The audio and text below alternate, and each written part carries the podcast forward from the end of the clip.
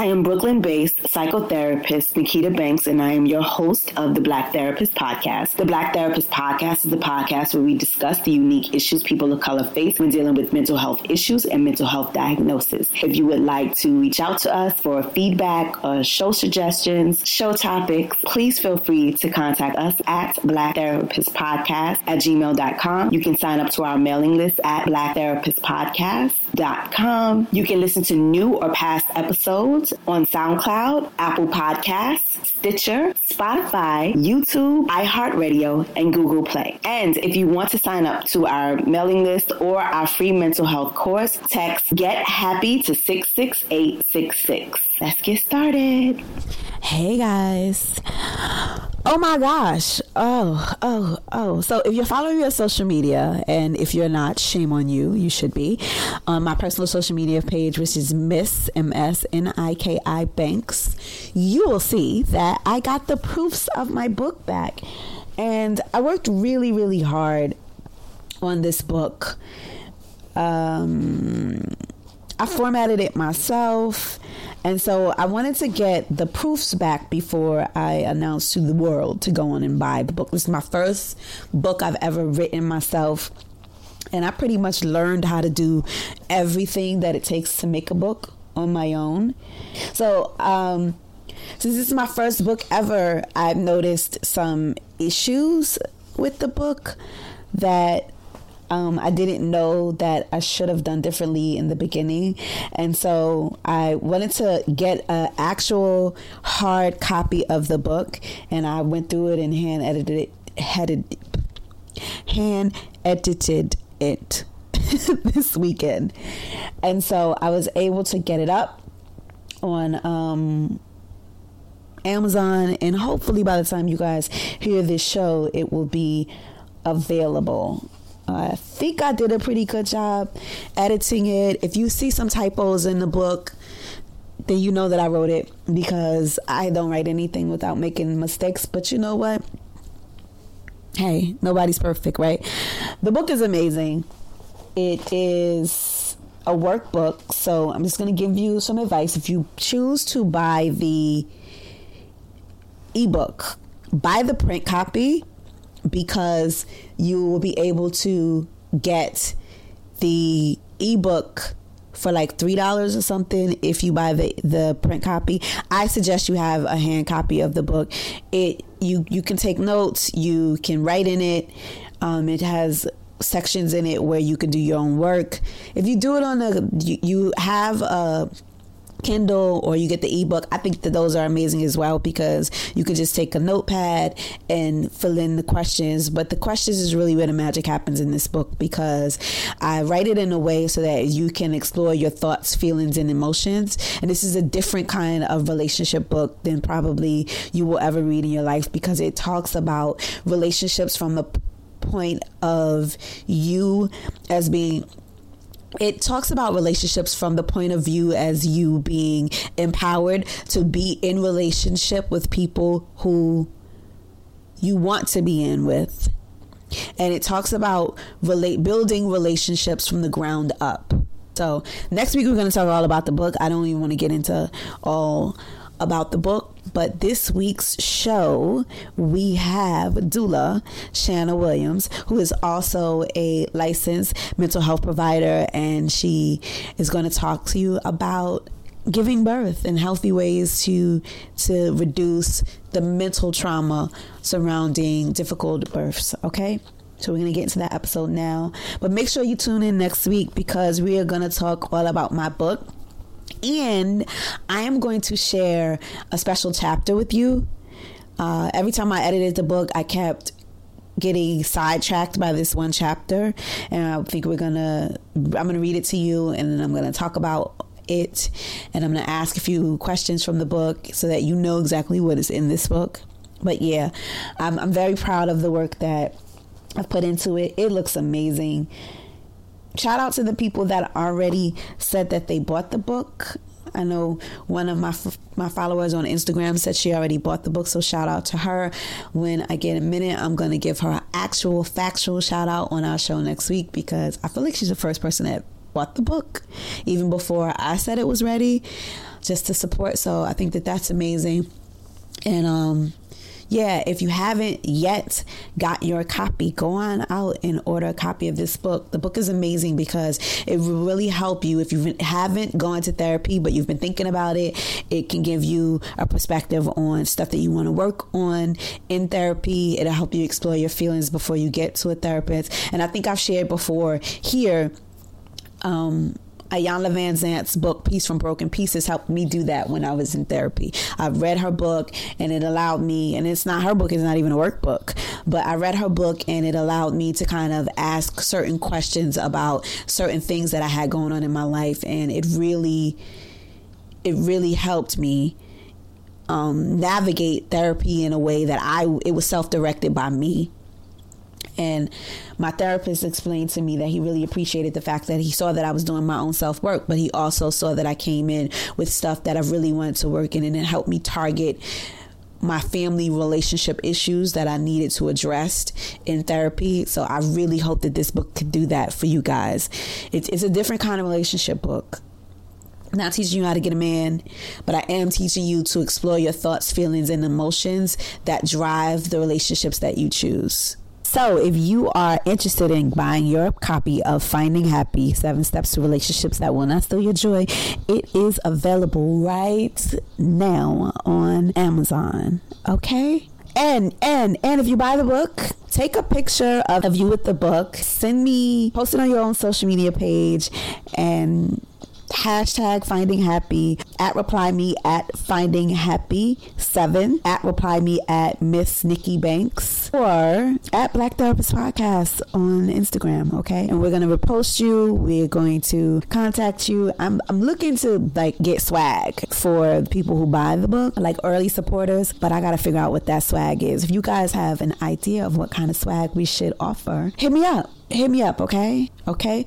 On this episode of the Black Therapist Podcast, we have Shauna M. Williams. She is a LCSW and she has a master um, in ED. I think it's a master's of education. Yes. I don't know why I pretended like I didn't know what that was, but um, you know, sometimes I have a brain fart Wasn't a good mental picture. But anyway, Shanna M. Williams, and she was amazing. The the interview is amazing. And this month is, I believe, yeah, October is so many awareness months. But anyway, we missed uh midwifery week, which is uh, the week in October. But I re- I read that right. Uh, October is SIDS, which is sudden infant death month, Pregnancy and Infant Loss Awareness Month. And so it was very important for me to have a doula on the show and to talk about the the importance of having a doula and how important it is to have someone advocate for you when you are having a child. I think statistical data shows once again, I blanked out statistical data shows that black women and infants are, are dying and have uh, extreme mortality rates because of the care that we, we receive and the disparities in care that we receive. Uh, Serena Williams, she told of her difficult birth with her daughter. Um, I believe it was Beyonce told her story of birthing the twins and having complications and so we, we really have to start thinking in terms of the best ways to bring our babies into this world. And a doula will help. So, on this episode, we talked to Shanna, and we're going to get right into the episode. So, introduce yourself. Hi, my name is Shauna Williams. Um, I am a doula and a clinical social worker. My organization is SW Doula LLC. I serve the greater Philadelphia region, and I really work to integrate doula services with clinical social work um, in helping mothers overcome any challenges around physical or emotional health as they go through the perinatal period. Okay. And so when you say perinatal period, what do you mean? So that includes um, the period from when pregnancy begins all the way up through childbirth and during the postpartum period. Um, I also like to really be thinking about that period as setting the stage for that whole zero to three, those beginning years where I, I believe a lot of the foundational things that we learn as mothers and parents and how we care for our children and connect to them really sets the stage for later life. And so I'm very familiar with what a midwife is because when I had my child in the olden days, there was a push towards midwives as opposed to OBGYNs. So, what are doulas? Can you explain to people what doulas mm-hmm. are, what your roles are, and why you guys are necessary?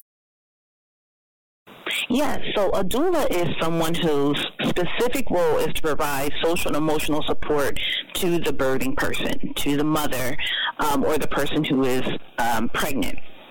And so that's important because a midwife's responsibility is, of course, caring for mom, but also when the baby is born, they have to focus on the baby's health and the overall process of the pregnancy.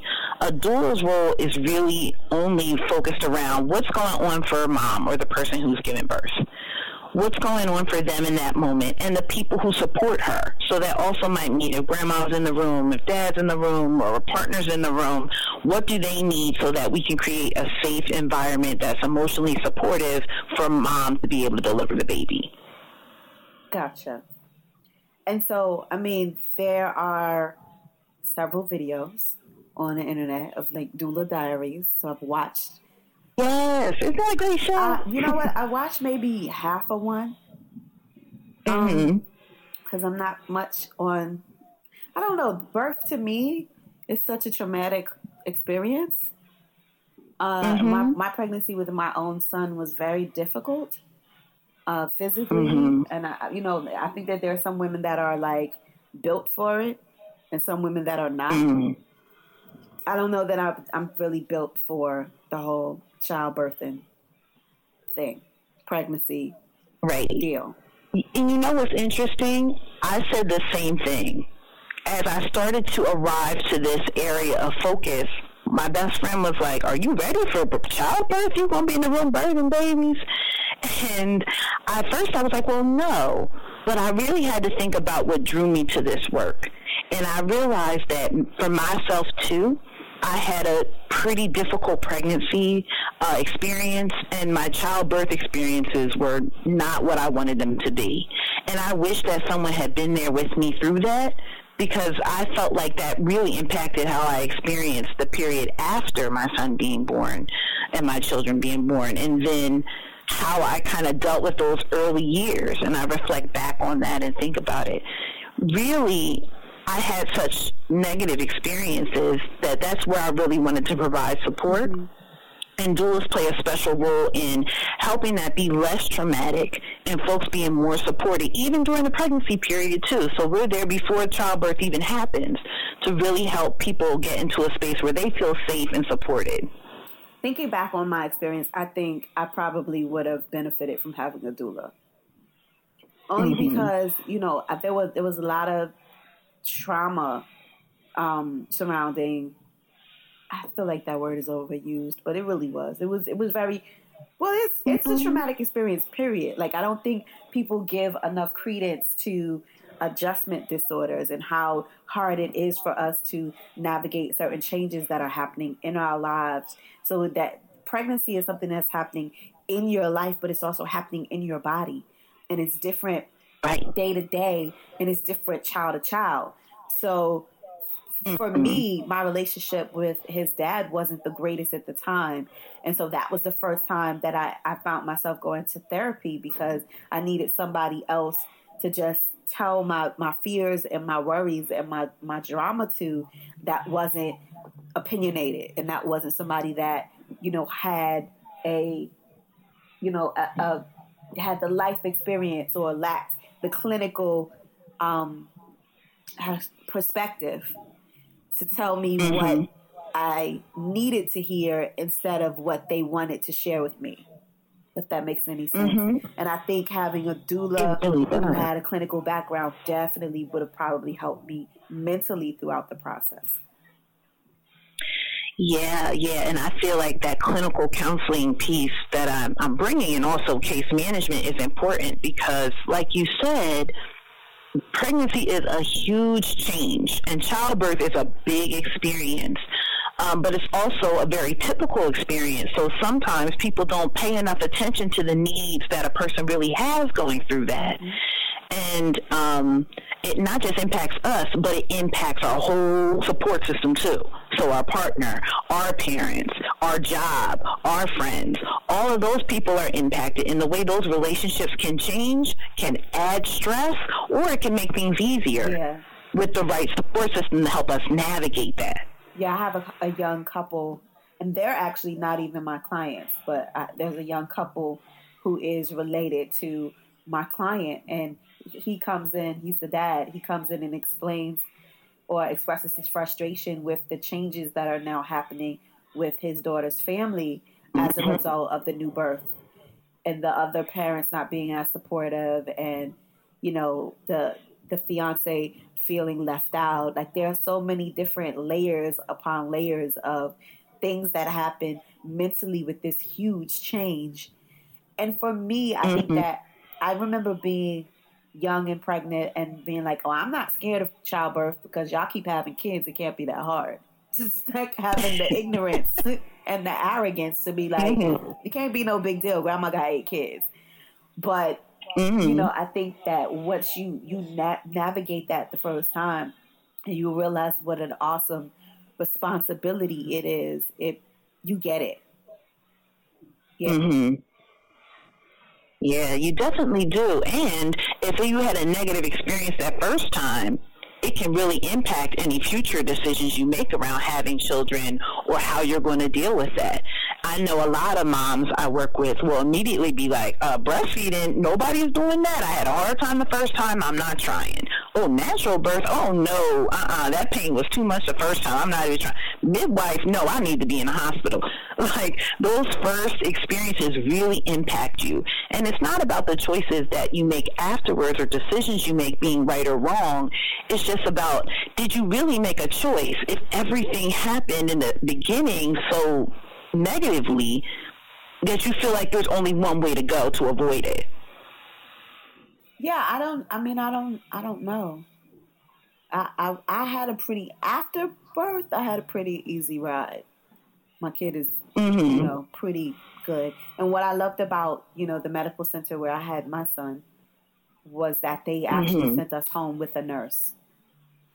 So there was a mm-hmm. nurse that came I think, for about three or four weeks, um, maybe up mm-hmm. until his first appointment, just to make sure he was okay, to make sure that I was okay. And I, I think that that extra, you know, amount of care was was so important. Yeah, that was really, really fortunate that you had that. I wish I had had something similar because you do want somebody else to come and kind of keep an eye on is everything physically okay?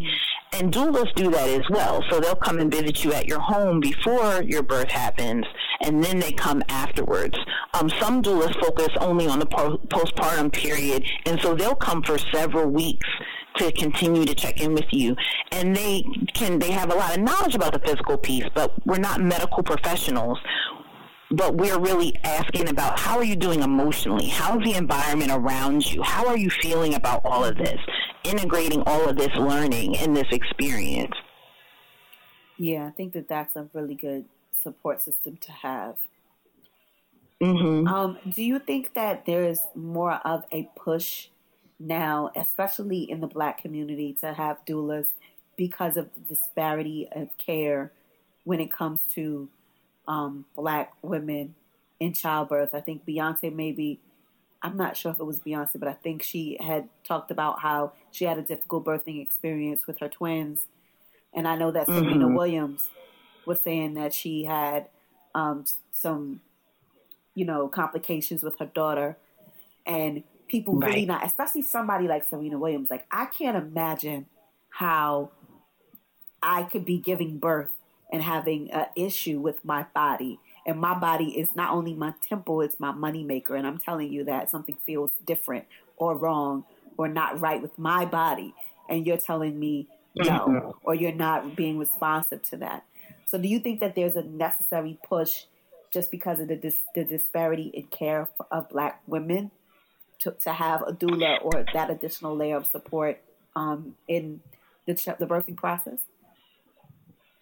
Yes, I do. We do see some states starting to now provide insurance coverage for doulas because they're seeing the importance, particularly around the needs of black mothers. And doulas, um, right now it seems like it's a newer thing and people are starting to pay attention to it more. But doulas have been around since the beginning of time. Um, when someone gave birth and there was someone who caught the baby, that person may or may not have identified as a midwife, but they were someone who knew enough about catching babies to catch usually them. There was always other folks. Usually, right, usually right, our absolutely. ancestors, our slave mamas, was the ones that was birthing right. everybody's babies. Right, and even prior to that, um, one of the first folks who came on this, um, first folks who were ever identified as specifically holding a role as that person who supported birth was an African woman who came. So we were doing that before we came to slavery, and folks found our skills very valuable for the wrong reasons. Um, but that role has always been there. And then as we move to a more medicalized way of birth, really focused around infant mortality, it made sense that they wanted to make some changes. And the first change they made was, oh no, none of that backwoods. Present, you got the doctor, you got the nurse, you don't need somebody else. Get that midwife out of here with her herbal teas and all of that. Um, and then what we realized was that sterile environment that is the hospital really actually takes away some of those natural methods that were helpful for mothers at that time that midwives and doulas were in use. And so now we're realizing we got to integrate some of that back. And that's how that midwife, midwifery model of care started to come back. And then the roles of doulas were identified. And once some folks started really looking at that and examining it from a scientific perspective, they were like, oh, this really makes a difference. It improves health outcomes. It decreases the risk of pregnancy complications. It increases the possibility that babies are going to thrive and be really healthy after birth. It, parents have a much better experience of birth and they talk about that as it relates to their satisfaction with the childbirth experience. And so that's why there's really a push around that, particularly for black mothers who are identified as being far more at risk of pregnancy complications and our babies being more likely to die before their first birthdays what's really scary about the Serena Williams story is it's evident of the problem. When people first started to pay attention to black mothers and black babies having more challenges after birth, their first thought was, oh, well, you know, they're poor, they're not educated, they're in poverty, their partners are in prison or they left, and so it must be something they need to do different. Well, what they found was that even when black mothers are married, when we are more highly educated, when we have a household where there's two folks in it, when we ha- living in a good neighborhood, have good jobs, good health care, our babies are still more at risk, and so are our bodies. Serena Williams knew what was wrong with her. She told them what they needed to do, and they ignored her until she was gasping for breath that's a really scary thing to think about that somebody in Serena's position of power or Beyonce could have a challenge like that to the point that you literally got to fight for your own and, life. And like I said, you know, no shades to Beyonce because her body is, a, is an instrument as well. But come on, like Serena, for somebody who mm-hmm. is a supreme athlete, arguably the best athlete in the world, she knows her body. Mm-hmm. She has to know her body. And, and what it's to do, what it's not going to do, how to push it to the limit. Like, she has to know her body. So to treat people as if they are not the authority of their own bodies, especially when you know that they are, is crazy. Mm-hmm. It's very crazy. And it's really the problem. Because, see, for so long, the thought was, well, mothers must be doing something wrong. But now we know that it's the system, the way that we're doing birth in this country that's a problem. Black women are more at risk, along with indigenous women. But white women are dying at great numbers, too, that don't make any sense for a developed nation. There's uh, something wrong with the system for black women, again, as they've realized that even a woman like Serena Williams could encounter something like this, we know that it's not just about black women, it's about the systemic oppression that we experience and the racism and disrespect we experience in the medical system that is leading to our outcomes. A vast majority of the deaths that happen are preventable. about uh, perinatal and birth psychology. Tell me a little bit more about that. So perinatal and birth psychology comes out of um, the founder of it is really identified as Thomas Verny, uh, but really the Dr. Verny's focus, and there's several folks who have come behind him, is really connected about consciousness and having a conscious um, approach to getting pregnant, being pregnant, going through childbirth, and experiencing the postpartum period. And as we have increased consciousness and we're aware of how our emotions are impacting us and our babies and our, the folks around us, we know we got to increase levels of support. We know we've got to do things different in childbirth. And ultimately, it reduces that traumatic experience that a lot of folks feel they have during the birth period, which ultimately builds bonds that's going to be helpful as someone grows into adulthood. Okay because I've never I've never actually heard the term um, birth psychology. Right, and you know I hadn't heard it either, but I the concepts they were talking about made a lot of sense to me, and I knew we were talking about it in other aspects of social work and and mental health, but I had never heard it phrased in the way that some of the language that they use. But the concepts make a lot of and sense. Does the concept focus on the mother or the child, or the mother and the child? Mm-hmm the mother and the child. So what we know is that when a baby is in the in the mother mother's womb, of course they're connected and they're one person. And so when a baby is born, especially the way the medical system approaches it is they're two different people. The pediatrician takes the baby one way, the OB or midwife goes one way with the mom, and then you bring them together when they think they need to come together. But what we know, what attachment teaches us, is that really mom and baby are still like symbiotic. They depend on each other. They're connected. And so you keep, anything that happens to mom impacts baby. Anything that happens to baby impacts mom. They're one system and you have to approach it in that way. And you have to provide care for both of them in that way. And then there's a system around them that also impacts their experience. So if there's challenges in the romantic relationship, challenges in the family, challenges in the environment, both mom and baby are experiencing that together as one, particularly in those very early months after the baby's yeah, born. I had, I had a whole lot of challenges when it came to being pregnant with my son, so I can imagine mm-hmm. what it, it could look like for somebody who don't have the presence of mind that I have, didn't have the resources, and the education level that I, I had. I mean, it can be very difficult.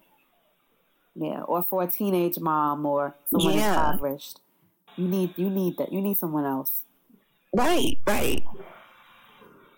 That's right. And even moms, particularly because our culture, the way we do birth and the way we do family is not really natural to the way we're, we're naturally supposed to be. We're very individualistic in our country, where really, you really need a community around you. And so even folks who are at higher levels of education, making money, corporate jobs, Fortune 500 companies are having their babies and they're going home and they're barely getting any maternity leave and they might not have people around them to support them. They might be able to buy a nanny, right, or pay for a nanny that takes care of a baby, but that's not about both of you. So there's still pieces that are missing, even for those of us who are at the highest levels of power around what's needed. And I know for me, part of the reason why I started doing this work was really because, like you, I had a really challenging experience. And um, I really realized that that is where I needed support. And the way that I, the, to best do that is in the form of a doula that can be there, not just coming to visit you before and coming to visit after, which is important, but they were there for the birth. So they really have that whole story and they know how it informs later periods of as your child grows and as you continue okay. to grow as a parent. You're a licensed clinical social worker, correct? Yes, and I am. What, is, what was your training like for your clinical experience? So my training is really around um, trauma informed systems work with families. So that was really where my career started, um, working with families in particular where the children were exhibiting behaviors that were really challenging. They were hurting themselves, hurting other people. Um, and I specifically focused on sexual trauma because I also have a background in sexuality studies. And so when I worked with these families, what I found was I was using all sorts of different techniques. I was pulling in cognitive behavioral therapy and narrative therapy and all these different things. But the whole time I noticed that there was a lot of work that needed to be done. Most of the time these families came to me and their children were adolescents and we were trying to rebuild things around attachment and how the parent functioned and the support around the parent. And I realized that, first of all, a lot of these families, these children had challenges and maybe a trauma history, but the parents also did. And so I had to treat the parent just as much as I had to treat the child and then treat the whole family system. And then I also found that I, things as when I did the family history, stuff had started before the child was even born that was feeding into some of the challenges that were happening later. And it started to hit me that this work that I'm doing is really important, but someone needed to be here at the beginning to support this parent. These behaviors probably would not be as extreme as they were, as they are now if someone had been here early to really provide support with the knowledge of a trauma-informed professional as they're going through the childbirth and postpartum period in those early years yeah. as they're learning What's to parent. What's the one thing you, you say that your population needs right now? Well, one thing I'm thinking is our, my population really needs a lot of mm-hmm. resources. So they need a lot of financial support, um, and they also need support in the uh, natural realm. So they need parents who have an understanding, or community members that have an understanding. They need their partner to have an understanding of their needs, and also understand that they are equally important some ways that I address that is I put on my um, BSW hat and I'm like, let's do some case management. Let me make sure you're connected with community resources. Let me make sure you're connected with the support group and you're connected with uh, this person that will call in and check on you and make sure you get resources as your child starts daycare and those sorts of things. But then when I approach the parent, I'm from the beginning, I'm involving the system in some way, shape, or form. So her partner's got to be a part of it. The grandparents are going to be involved. I'm going to be talking to them in the birth room as much as I'm talking to her. I'm going to be helping her plan around what their involvement is going to look like because those natural resources and community resources are so important to helping moms make that beginning steps into motherhood. Okay. And you said currently now most doulas are not covered by insurance. So how would you find a doula? So you can find a doula in a couple of ways. If your provider, um, if, whether you have a midwife or an OBGYN, is aware of a doula that they've worked with or they know of, they can get you in connection. One of my clients, her midwife was like, find a doula, do this, do that.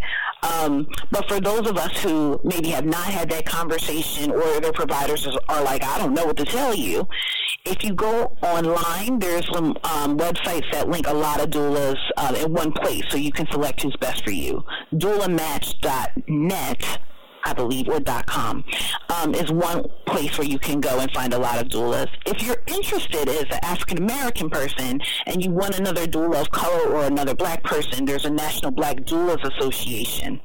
And they have a list of doulas in each state that uh, specifically look like us and understand our needs from that uh, personal experience How did you perspective. Get your training as a doula?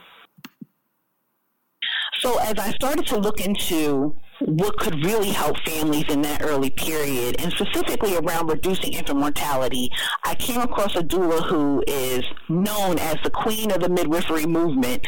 Um, she actually trained Erykah Badu, who is also a doula. Um, yeah, yeah. So uh, Shafia Monroe and she has an organization. She used to be the founder of, excuse me, she was the founder of the International Traditional uh, Center for Childbearing and then she formed her own organization that trains doulas. So I trained with her, and her approach is really around public health and around African centered postpartum care. So those midwives that were maybe just a few generations and even during slavery, they learned those early ways of providing support. They didn't just birth babies. They came during pregnancy and cared for pe- people. They came afterwards and stayed in those first early months. They were coming to visit the parent regularly and they were part of that community. So that person knew how to get in touch with them if they had any questions. Some of those doulas cared for people throughout their whole life because those folks in those rural areas didn't have access to some of the doctors and things like that. So she tra- she learned their ways of doing it, and then she has trained us to continue that legacy. So I really loved learning with her. I went to Baltimore and trained with her for a period of time, and continue to stay in connection with her as I continue my studies. So, um, what brought you to this work com- completely? Like, what made you want to be in the clinical field? So, um, as a social worker, I really came to this work starting off as a sex educator. And then I decided I wanted to be able to really impact people with some of the other issues that were coming up in their educa- uh, in their life experience, and that's what drew me to social work, and what made me um, want to continue on and working in a therapeutic concept. And then, um, as I started to do those work, that work with families I was speaking about earlier, that's when I started to really kind of figure out my professional niche. And then I became a mother. And when I had my first child in 2012, um, I lost him to stillbirth. And then I had a miscarriage and then I had my third son, um, and he was beautiful and healthy. My birth was not what I wanted it to be. I went with a midwife, and um, she injured herself in a birth right before my son was born. So a few weeks before I was planning a birth with her, I got switched to a doctor, and I experienced the other side of medical care, and it was really disappointing, and it was not helpful for a mom like me who was especially nervous. So when I had him, I tried to breastfeed. I had a lot of challenges there. I did not get much support from my family around that, but I managed to do it. Um, and then I went back to work, and I immediately got hit with postpartum depression. And so one thing about me was I knew how to get to the resources and I knew how to research like what is going on? Why is this so challenging? And I found out that black mothers are at much much more of a risk for having challenges after birth. Our babies are more likely to die before their first birthday, meaning and that includes stillbirth and miscarriage and it also is an uh, issue for us with breastfeeding. We breastfeed at significantly lower rates than other races in the United States and we know that breastfeeding is really good to in- increase maternal mortality and increase, uh, excuse me, decrease maternal mortality and decrease infant mortality. So why weren't we doing it? And when I started doing community work around that, the answer was, well, there's something black mothers need to do different. And I was like, that can't, that can't be it. Like I know a lot of black women who are really dedicated to having a healthy birth, really dedicated to breastfeeding, really dedicated to raising their children well, and we're having these challenges. It's got to be something else. So that led me on a scholarly pursuit. Um, and now I'm in my doctoral program looking at the impact of trauma on black women's breastfeeding experiences and ultimately the impact of doulas and how we can be helpful in that manner. But when I looked at my professional experiences and combined it with my personal, I had to sit in a spiritual place and say, why did I have such a hard time? And why um, are my families that I'm working with having these experiences? Where is this coming together? And that's when it really came to me that I was like, this is where I need to work. I need to do community work. There needs to be um, work that's done at a level where I'm working with county folks around really helping folks in my own community. And then once I did that, I got bit with the bug to do more in-depth work individually with folks, and that's how I started my practice. Okay. Yeah, I think that I think that that makes a lot of sense um, in terms of like the lack of support that you get from your community, especially with breastfeeding. I was lucky enough to be able to breastfeed my son until he was a year and a half. Mm-hmm. That's great. No, no. Mm-mm. it wasn't great. yeah, it was hard. It was. Uh, it wasn't. I won't say it was hard. I think breastfeeding is kind of like a, a, accomplishment that I have over kind of like mm-hmm. the other mothers. You know how we are. We're a little bit. We we can be mother snobs. uh, because my sister was home with her kids, but she didn't breast she didn't breastfeed for as long as I did, which I kind of get in a way why mm-hmm. she didn't because she had these other two kids that they were running around and um, mm-hmm. it just made more sense to her to do it for as long as she can do it or when it was convenient for her. But my son, he mm-hmm. refused once I started breastfeeding, like even about maybe a mm-hmm. weekend. Um, I think somebody mm-hmm. tried to. His dad came came over and he was trying to give him the bottle, and um, he would take it from his father. And I was like, "What's up? Why is he taking the bottle from you? He won't take it from me." But he refused to take it from me. He was like, "Nope, nope, uh, uh smell you. Um, I want you." and so I would have to breastfeed him when I was around. But he would, as long as he, my sister was like, "Well, if he gets hungry enough, he'll eat." And he would take the bottle from them. I didn't have to worry about nipple confusion or anything like that because when he was with mm-hmm. me, he or he only wanted me. He didn't want the bottle. He and the good news for me was, uh, you know, I saw my, my older sister go through with my niece and my nephew, you know, breaking the, the habit of the bottle and, um, you know, breaking the habit of pacifiers because kids get very attached to these things. And I never had to do that because my son went from the breast to the cup. Mm-hmm. Breast, cup, sippy cup, and that was it. Like he was sucking from straws, like at like six months. so like I never mm-hmm. had to deal with with those those issues. And I remember it being a year and a half in, and I went to hit my my doctor, who's just his pediatrician, and I was like, "When can we stop breastfeeding?" And she's like, "You still doing that?" and I'm like, "I didn't. You didn't tell me when to stop. I didn't know when to stop." but but the women I found were extremely unsupportive about it. Um, and women, they, you know, if I was around and he he needed to, you know, be fed, they would be like, "Oh, why are you pulling your breast out?" Or like, "I have to feed this kid. Like, this is what they're."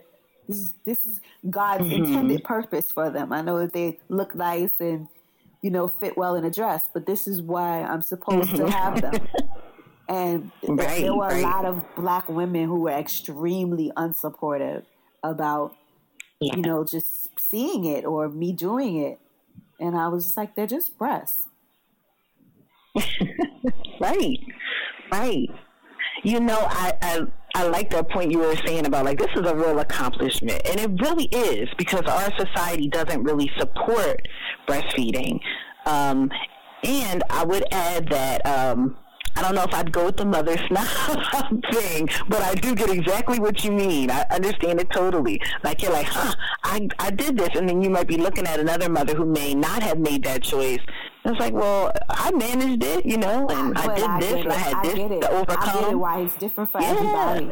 And I, I didn't want to. Be, yeah. I, I became that mother, but I didn't want to be that mother because I had an older cousin mm-hmm. who also breastfed, and like I would see mm-hmm. her grown child with teeth walking up to her, trying to get up in her, her shirt, and I was like, I can't, I can't handle five year olds trying to get up in my boobs now. That's not gonna work. Right? Yeah. But I still, I think that's what, like, I felt like that when he was like a year and a half, and he started to get teeth. I was like, when can this stop? Because I don't like this anymore. Like, I'm, this is a problem. but I understand it. Right. Those early days, the pain, the the getting them to latch on, not making enough milk. Like I didn't have those a lot of those issues. The the, the pain, yes, but just getting used to mm-hmm. the sensations. Like it's just a weird experience. And mm-hmm. if you're not thinking of like what you're there to do and knowing that this is what your body is supposed to be doing naturally, then it it feels extremely unnatural. Yes, yes, and I think that piece you made, uh, that point you made about like everybody's situation being so different, and if you don't have a knowledge base or you don't have support around you, or you know, or you're having a lot of challenges, a lot of that can make the difference in whether someone continues breastfeeding or not. And what we know is that people need a lot of support. Um, they can't just pop a baby on like on, on TV. You just pop the baby on and they nurse right? If you see it on TV, because you don't see it that often. But when you do, that's what it looks like. And that is not people's experience. There's all sorts of things that come up that can make it more challenging. And our community as a United States, we don't really wrap around moms. Instead, they're saying, oh, please don't breastfeed in public and cover up and all of that.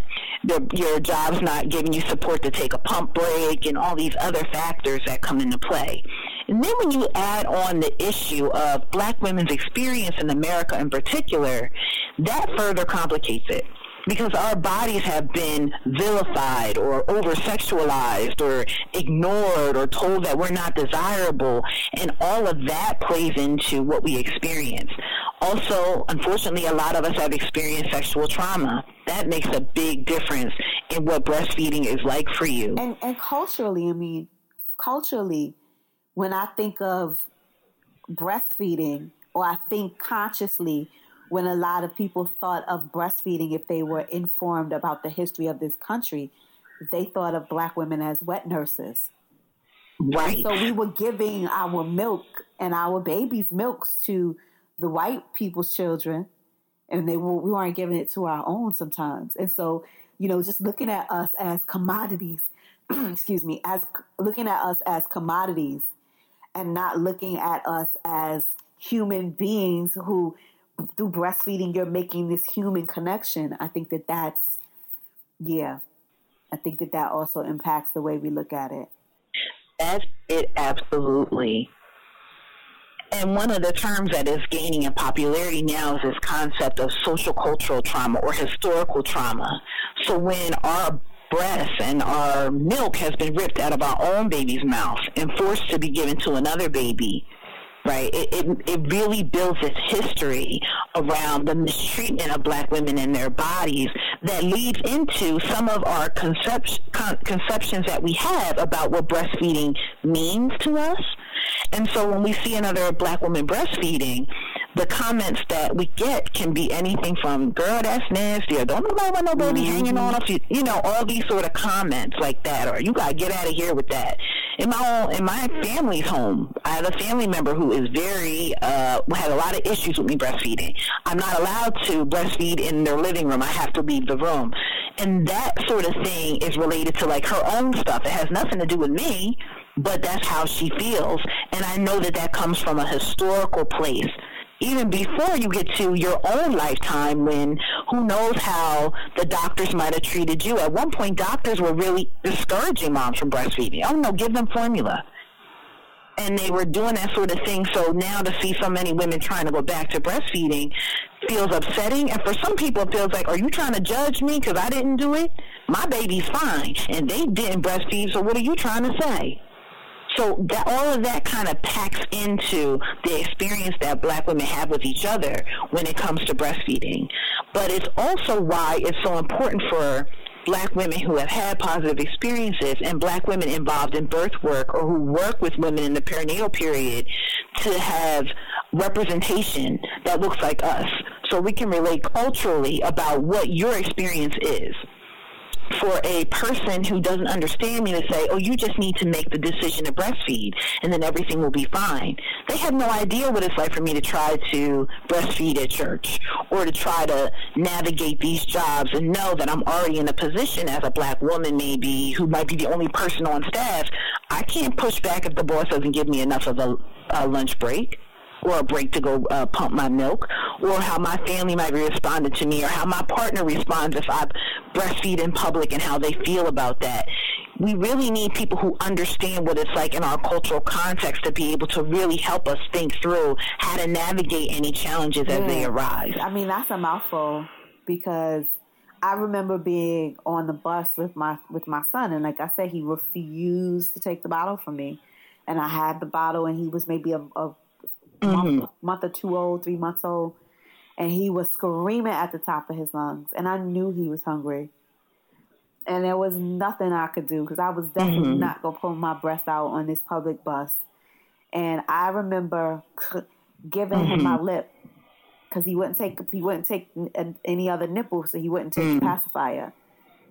He kept spitting it out, so I gave him my skin. Mm-hmm my bottom lip, and he sucked on my bottom lip, and my mm-hmm. lip was swollen for like three days.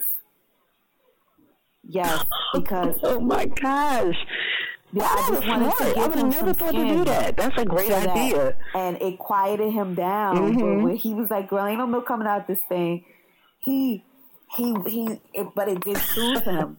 But I was like, yo, I had to, I was just frantic because mm-hmm. I knew he was hungry and we were on our way home and I was trying to get him there, but he was strapped, he was strapped to me in a carrier. It was, it was literally no way, you know, in the wintertime, take my clothes off. Like mm-hmm. it was mm-hmm. just, it was like not going to happen. And he refused to take a bottle. And I was like, well, you, want, you right. don't want it your way. You just going to have to wait till we get home. But I was, I remember feeling so defeated that day and then I had this big old swollen lip. Yeah. after that. But yeah, like dealing with that. Yeah. And also, you know, I, I, I remember, oh gosh, the battle, the battle between him and his dad over this, these breasts, because my son was like, uh, uh you better not even think yes. about coming over here for that. Like, don't even like he when whenever his dad would come close to me, he would come and lay on my breast like you better get your and look at him like you better get out of here. Like she belongs to me now. And so, you know, thinking about that those yeah. things and the lack of intimacy and the, the things and challenges that you have to deal with, I don't think people even consider the amount of support that they had.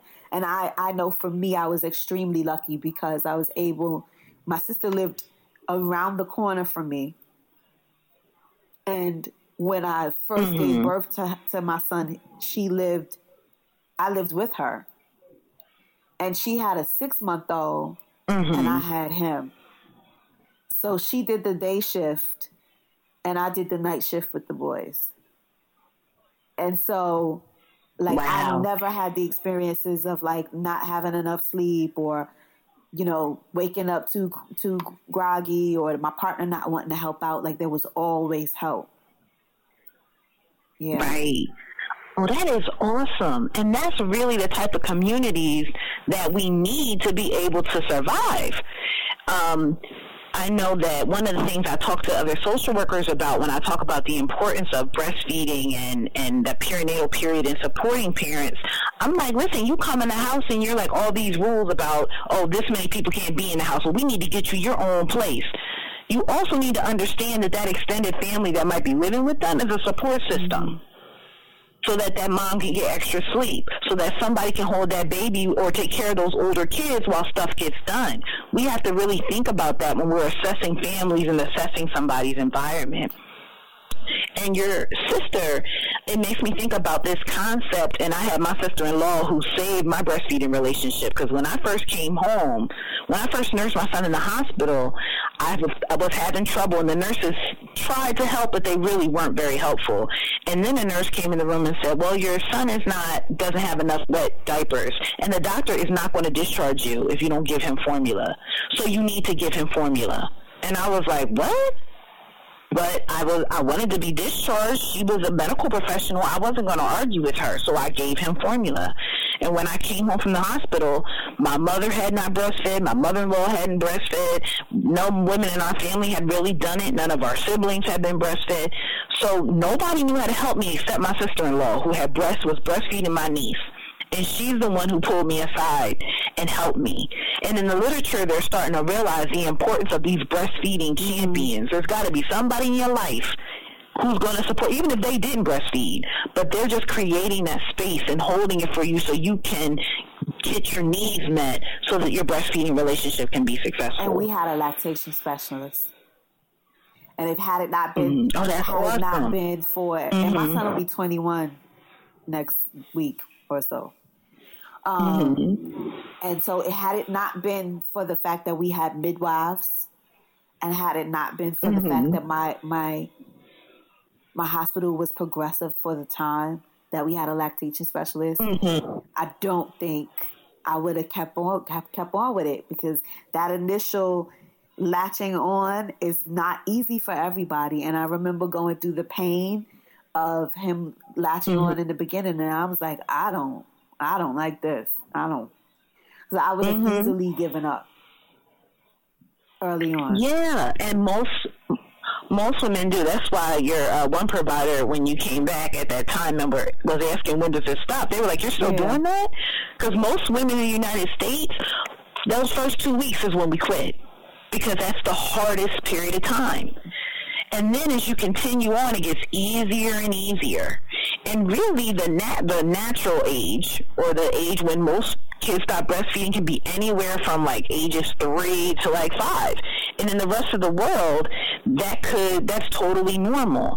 But in the United States, where there's not a lot of us breastfeeding, right, and there's all sorts of reasons for that, which includes big business pharmaceutical companies own formula companies. So you better believe there's some reasons why we're getting it pushed on us. Um, but when all that's in play, a lot of folks are not, the, the formula is right there. I'm not going to keep going through this if I don't have support and I don't have access to a lactation consultant or, or my family is not supportive. Just give me the formula. I'm not going to push back. I'm going to just do well, this. That's what you know what also is right there? Your breast. I mean, it was the easiest thing in the world after mm-hmm. a while because I, yeah. You know, if you sleeping in the bed and the baby sleeping in the bed, I like I didn't have any of that. I have to wake up and feed the baby. The baby smelled me. I smelled him. I looked over, plopped it in my mouth, and I went back to sleep. You know what I mean? Like yes, it was. It, yes. it definitely was a lot more cost effective than buying formula. It wasn't mm-hmm. something that we had to spend money on. I just had to make sure that what I was ingesting, and I didn't because I was young too, but making sure what I ingested was healthy enough and making sure I drank enough water so that I was able to make milk.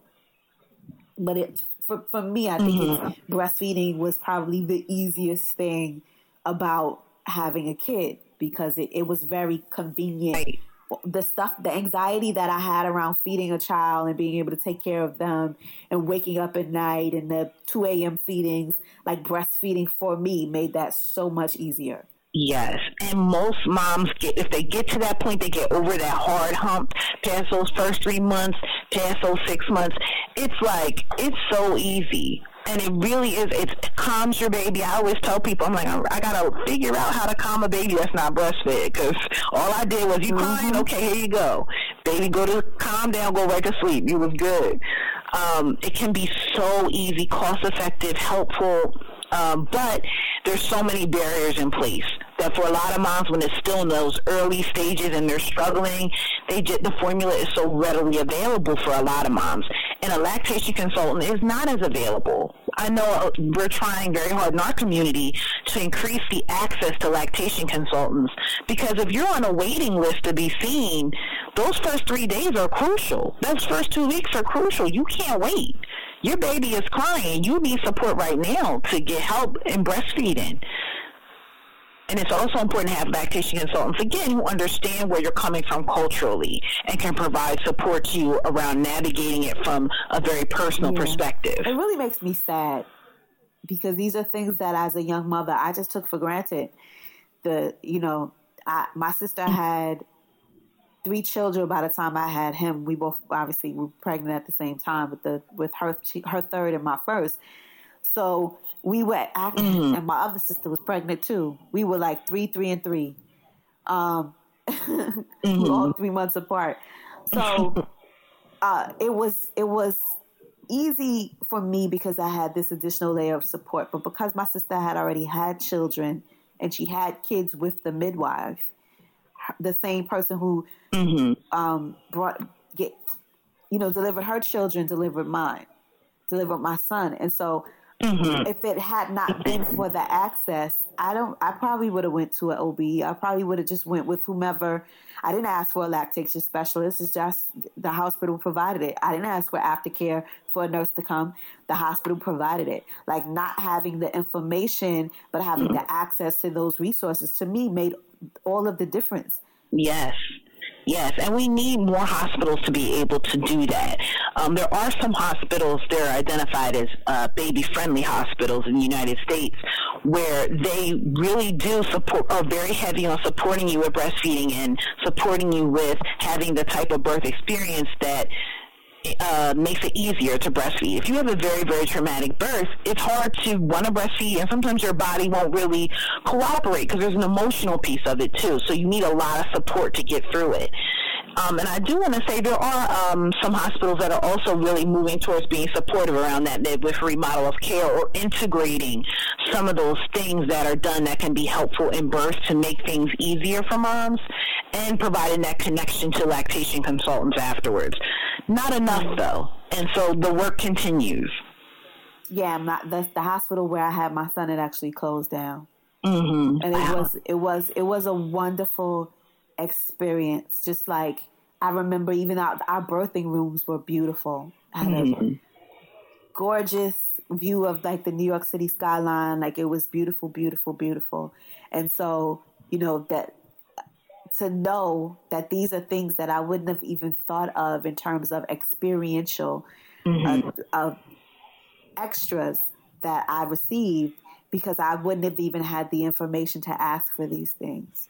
Right. So the conversations definitely have to be had, and I'm so grateful that there are people like you out here doing that that work, but also with an inter- interdisciplinary um, view of how to provide these services. That it's not just this or that; it's this and that. Yes, absolutely. Okay, tell the people how to find you. So you can find me on my website is my SW doula, all one word, com, and um, my Facebook page is really where I do all my social media stuff. I need to get more savvy, but for right now, that's the best place to find me. And if you look me up, Shanna S H A N N A Williams L C S W M E D, you'll be able to find me. Um, and my email is Shanna S H A N N A at myswdoula.com. Okay.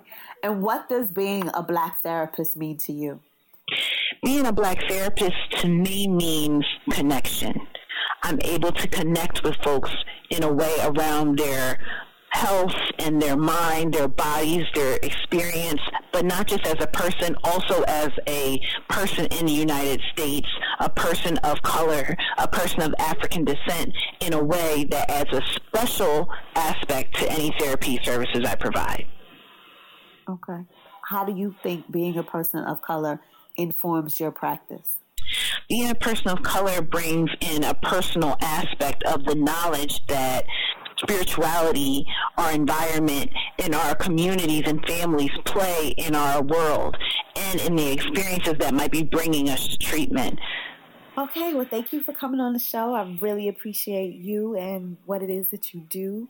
I learned so much today about, you know, being a doula and peri, wait, what is it, perinatal psychology as well as birthing psychology is not even mm-hmm. something that I thought about. Yeah. And as my, my baby becomes a young man, you done took me down memory lane on my own birthing experience. So uh, it lets me know that that's not something I think I ever want to do again.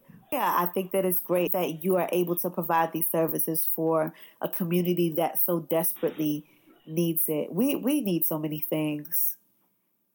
We mm-hmm. need so mm-hmm. many things. Right. And we are strong and we are resilient and we have that within ourselves. And i just hope that i can bring out some of that legacy that we have in the work that i do. Yes. Well said.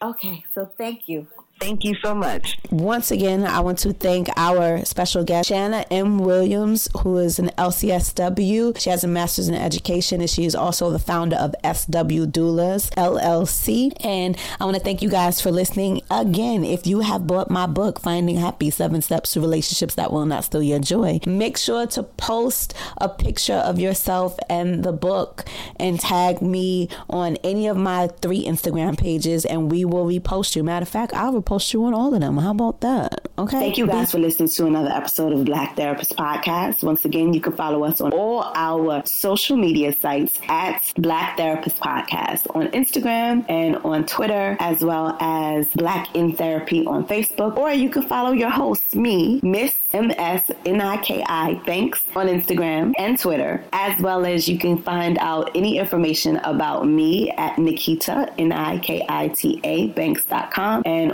the show's website, blacktherapistpodcast.com. And don't forget, if you want to send us any general feedback, show suggestions, uh, show topics, or guest ideas, please feel free to drop us an email at blacktherapistpodcast at gmail.com. Thank you. Be well.